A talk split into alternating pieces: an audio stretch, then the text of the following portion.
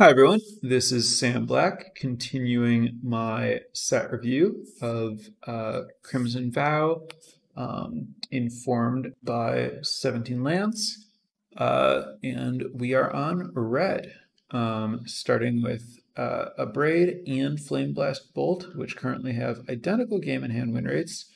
Um, these cards are both great removal spells that you should put in your red decks and are reasons to get into red uh, if you you know like are looking for a color to get into. Um, they're not like you know bombs that should you should switch into red for or whatever but they're you know obvious like this is what i would expect the best common to look like. Uh, and the trade-off of cost one less mana and exiles something versus cost one more mana and hits bigger creatures and can hit artifacts uh, apparently washes out to they're identical. Um, you like because what your opponent's deck is matters more than what your deck is for which one is better. It's very hard to say like, oh, if you're this kind of deck, you should prioritize that one, and if you're this kind of deck, you should prioritize that one. There's like a little bit of that where I think that in general, um, cheaper, more narrow removal is better in control decks because it's like killing small creatures so that you don't die uh, is more, and you extend the game to the point where you live and you take over is more valuable more valuable. Whereas in aggressive decks you want your removal spells to allow you to attack and to deny your opponent the virtual card advantage that comes from having a single high toughness creature that can stop multiple small attackers from getting through uh, which means that theoretically Abrade would be better in aggressive decks, and Flame-Blessed Bolt would be better in control decks, but this is not analogous to uh, the white um, cards where I expected that to be a significant gap. Um, the two cards are so close in effect and what they can kill that I think that they should be viewed more or less interchangeably. Um, Falkenrath Celebrants is the uh, third best performing red common. Uh, 4 4 Menace for 4 is a very respectable body that matters significantly, and 2 blood is a lot of blood. Um, this is, uh, I mentioned, we talked about the wedding security that uh, 5 mana 4 4s that don't do anything when they enter the battlefield uh, often underperform relative to how dominant they can be when whatever other text they have happens. Um, Falkenrath Celebrants uh, gives you meaningful value up front, such that you know whatever happens to it, those two blood are gonna help you out. So it's good. In fourth place, Voldaren Epicure. This one was a surprise to me. Uh, while I understand that one drops are very good in this format, and I was not at all surprised by the success of Traveling Minister and um, the uh, Lantern Bearer, I did not expect this. Mm. I do think that this is kind of an objectively powerful uh, magic card. I've suggested playing it in modern, uh, where like having a reliable discard outlet is very powerful. Um, but I kind of thought that uh, this would be too many low value things and it wouldn't end up amounting to a card.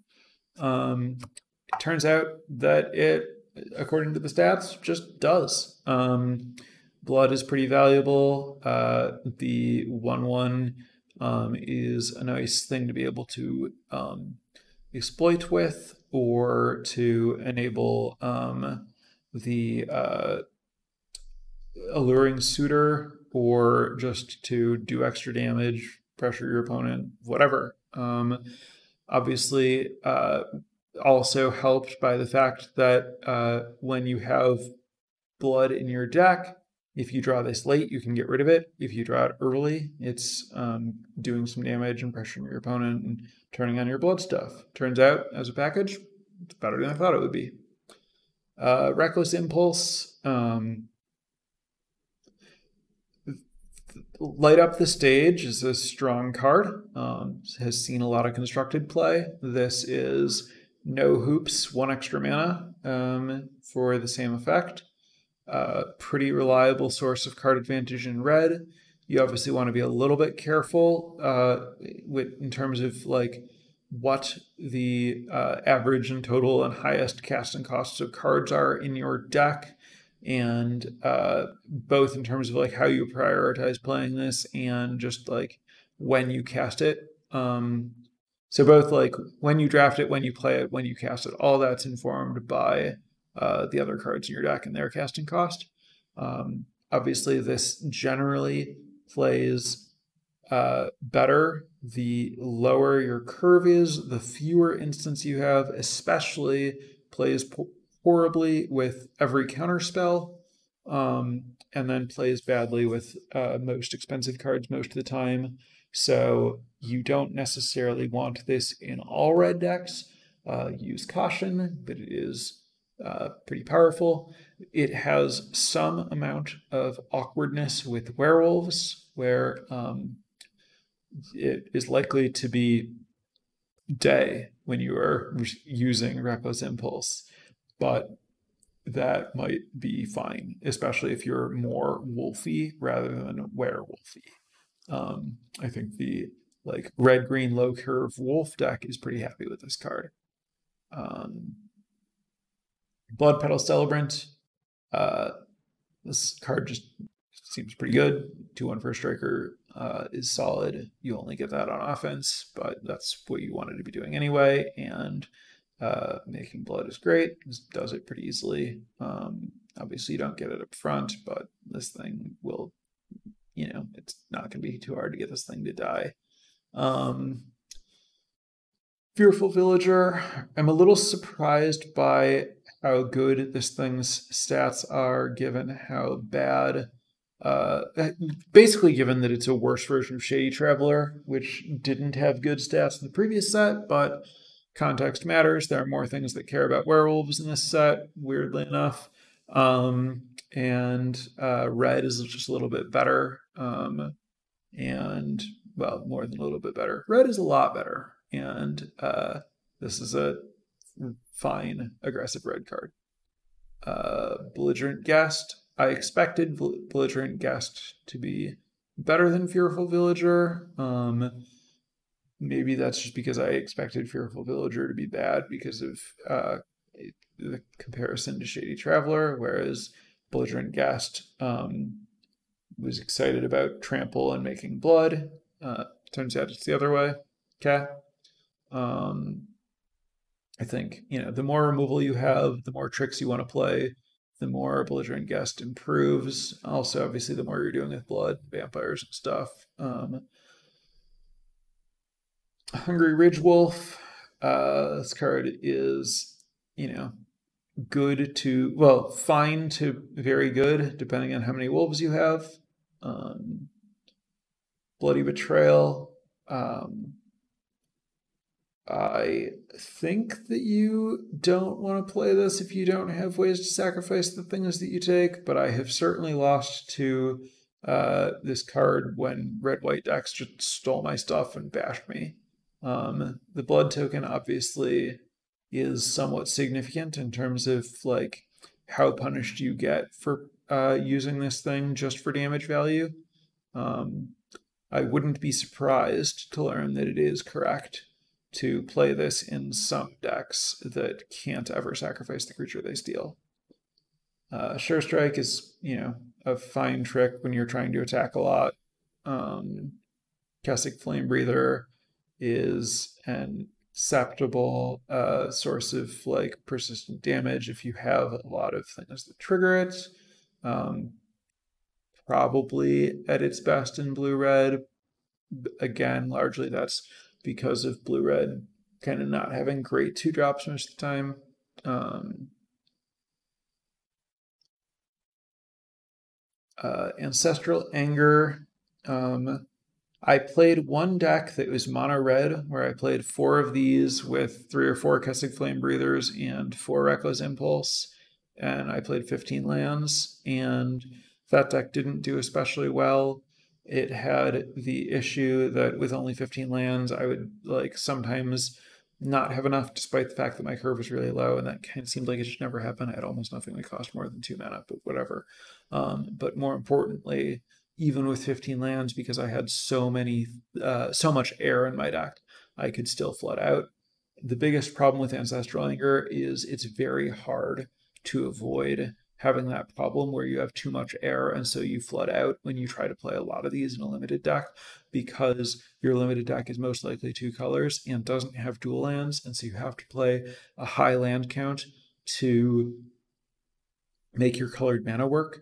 And when you play a high land count and a lot of cantrips uh, you flood out. Um, and blood can help mitigate that but only so much and um, so that's the biggest problem with trying to go deep on Ancestral Anger. Uh, Lacerate Flesh. Generally don't like five mana sorcery speed removal spells that don't kill anything. Uh, this one I'm a little bit okay with sometimes because making blood tokens is pretty nice, but not a very strong card. Uh, Pyre Spawn. I've played this in sealed. It was okay. It's not particularly good. Um, it's a lot of mana. It's whatever. Lightning Wolf reads kind of okay, but it cards are just a little bit better than this now. It doesn't do enough up front. Um, Daybreak Combatants again, just um, pretty weak card. Um, not embarrassing to have to put in an aggressive deck. Uh, seems like it should be. This is actually another kind of victim of training being bad. The thing that this aspires to do is uh, let you train because um, you get a high power thing that's attacking immediately. But the problem is that the card that you're left with here is so bad that even if you got to do that, the end result isn't very good. Um, and then also the training cards that this wants to work with aren't good. Weary Prisoner, this card is mostly really bad. I think it can be fine in blue red specifically, where you're more likely to get value out of the 2 6 defender, and where it's very easy to get to nighttime. End the festivities. You should never put this in the main deck of uh, deck. Um, uncommons.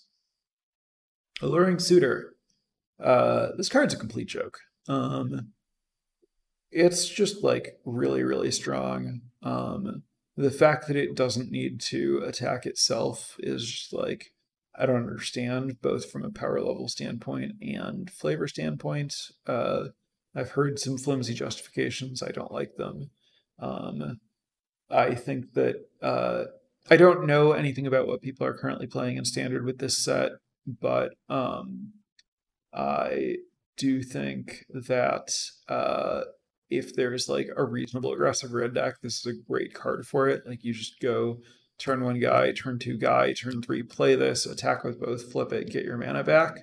Um, and then you have this like one mana three three trampler that threatens to grow stuff and everything.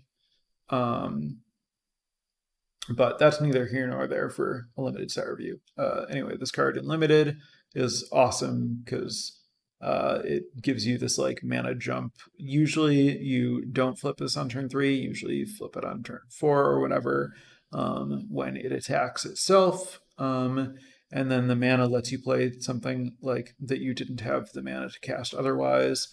Uh, and then also like it's pretty easy to be able to attack with it because of the pump ability and the mana it gives you to use the pump ability means that usually you're just like trading something at worst. Um, and yeah really really strong pumps other stuff without needing to like get into combat itself later and all that.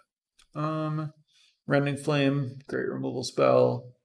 Uh voltaic visionary good aggressive card that also has this like value mode. Um vampire's vengeance uh wouldn't expect this to be quite this high though obviously um you know, if you like, this can be amazing. And if you're playing vampires, you can discard it when it's bad. Um, and uh, yeah, so uh, I I would expect this to be good. I would have guessed that it was worse than walk, uh, Ballista Watcher, basically. But um, I guess it is played less, so maybe it's a little bit more narrow in terms of like you only want it in vampire decks and then it's good or whatever. I don't know. Um uh Ballista Watcher is really strong. Um it's very easy to uh when you want to use this thing multiple times, you just pass and then you can do it and when you use it multiple times, it takes over a game. Um, and then it's just like you the opportunity cost here is pretty low. Like four mana four three isn't good as we see with Lightning Wolf, but it's not like embarrassing to spend four mana for a four three. And then like everything about what this is doing when it's in play is very impactful uh, Markov Retribution, you have to be pretty vampires-y, but then it's removal spell plus like mini trumpet blast, um, which is pretty strong. Sanguine statuettes, Uh, again, you have to be pretty deep on blood for this to work, and even then, it's not like as aggressive as it looks. Like this isn't in any way like a 3-3 haster for two, because you have to spend mana to activate it. And even if you have a lot of blood, you have to have a card that you're willing to discard to use the blood to like be able to attack with it. But blood is pretty valuable. Um, and a 3 3 is pretty good for two mana. Uh, so um, I think that it's playable in some vampire decks, though, even though we see the 55% game in hand win rate for this, which is good relative to uh, some of the other colors we've looked at. Note that it does have the like negative improvement when drawn. Um, and uh, you know, like if we look at red commons, we see that 55% is like wait, sorry, I moved to. No. So 50 so that's like uh, you know, around a fearful villager, so kind of like filler type level, which is about what I'd expect. It's not bad to have to play this, but it's certainly not a card you should be taking highly or excited about. Um, Runebound Wolf, uh, largely just a 2 2 for 2. Um, I have lost games to this thing doming me for 5 a turn. Um, it is appreciably good in the like red green wolf werewolf deck. Um, but uh, I don't think it's like the most exciting payoff card for that deck. Um, Blood Hypnotist uh, can't block is a pretty big drawback. Um, you have to be really, really sure that you are the aggressor to play this. Um, if you're really, really, really sure, it seems like a fine aggressive card. I've never been this confident that I'm attacking.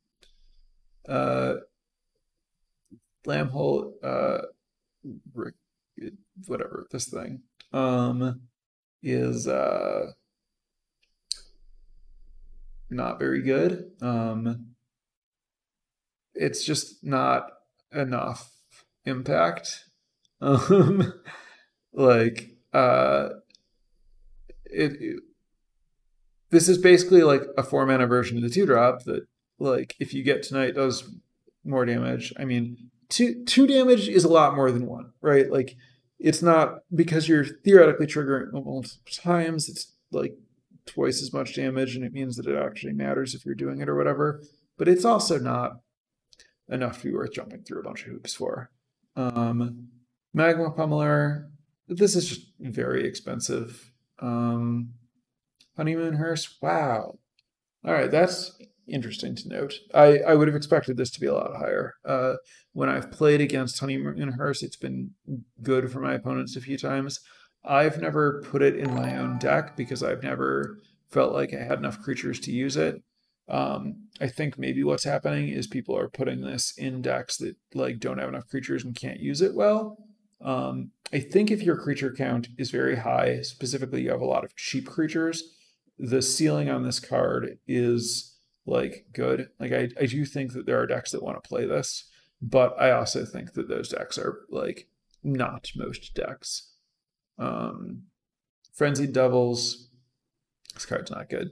Um just like too much mana, too many hoops to like still have a bunch of stuff to cast after you've done this. Um, and like two small one shields are down and everything. Um, and then into the night is four mana sorcery. I don't understand why you'd want to put this in your deck. Um, rares.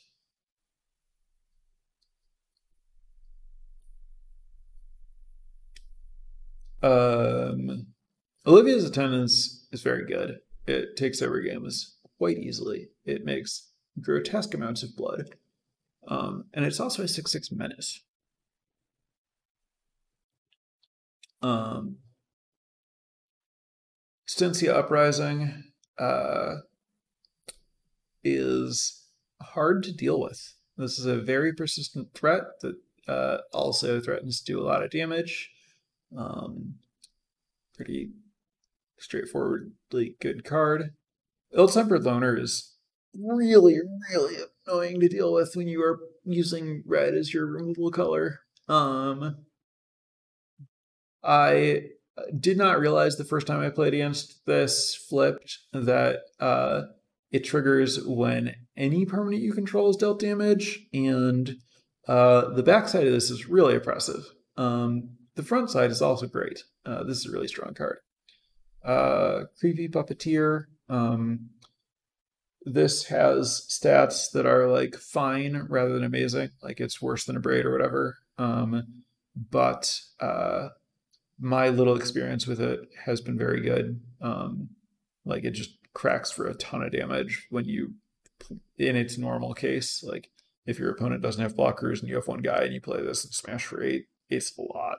Um, and I've had good experiences in a small sample size personally with doing that. Um, Kessig Wolfrider.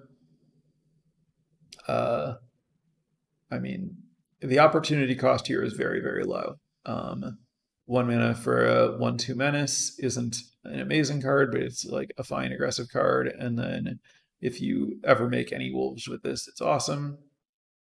Um, dominating vampire.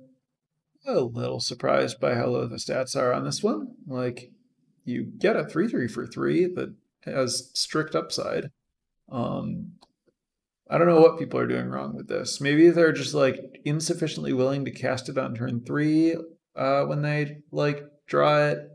Um, I don't know. It, this seems like it's better than a lot of cards with comparable win rates, though obviously, you know, there's some amount of uh, it's a very restrictive rare that might lead to people like forcing um, so the thing that's weirdest about this is it seems like the downside would be, oh, I drafted this, therefore I was too committed to red and too committed to vampires, and I ended up with a bad deck. But that doesn't explain the fact that it has a negative improvement on drawn, which just doesn't really make any sense to me for a 3 3 um, for 3. So I have to assume that it's some amount of this card is playing worse than Trained Armodon some portion of the time, which says to me that people should just be casting it a little bit more than they are.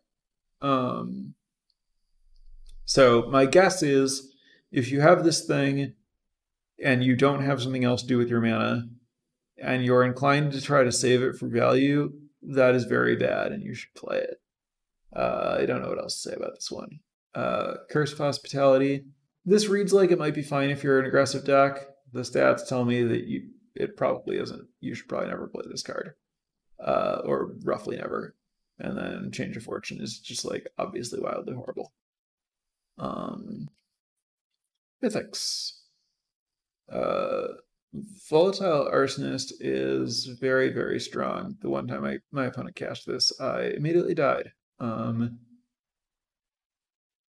Manaform Hellkite is also very, very strong. Uh, Cemetery Gatekeeper is a good creature. It's not in any way a bomb, it's a good creature. Um, Chandra Dressed to Kill. Uh, I have never seen this in play. The stats indicate that it's fine, um, which sounds totally plausible to me. Uh, it's difficult to protect. I don't think that this is like anywhere close to Sorin. Um, but it does like, you know, threaten to do some real stuff. And that is the end of the red review. Um, you might notice that these are getting a little bit shorter. Uh, hopefully, that's just a matter of, um, well, it it is uh, late and I'm a little bit pressed for time, so I'm trying to pick up the pace a little bit. Um, hopefully, we're not losing too much value here. Um,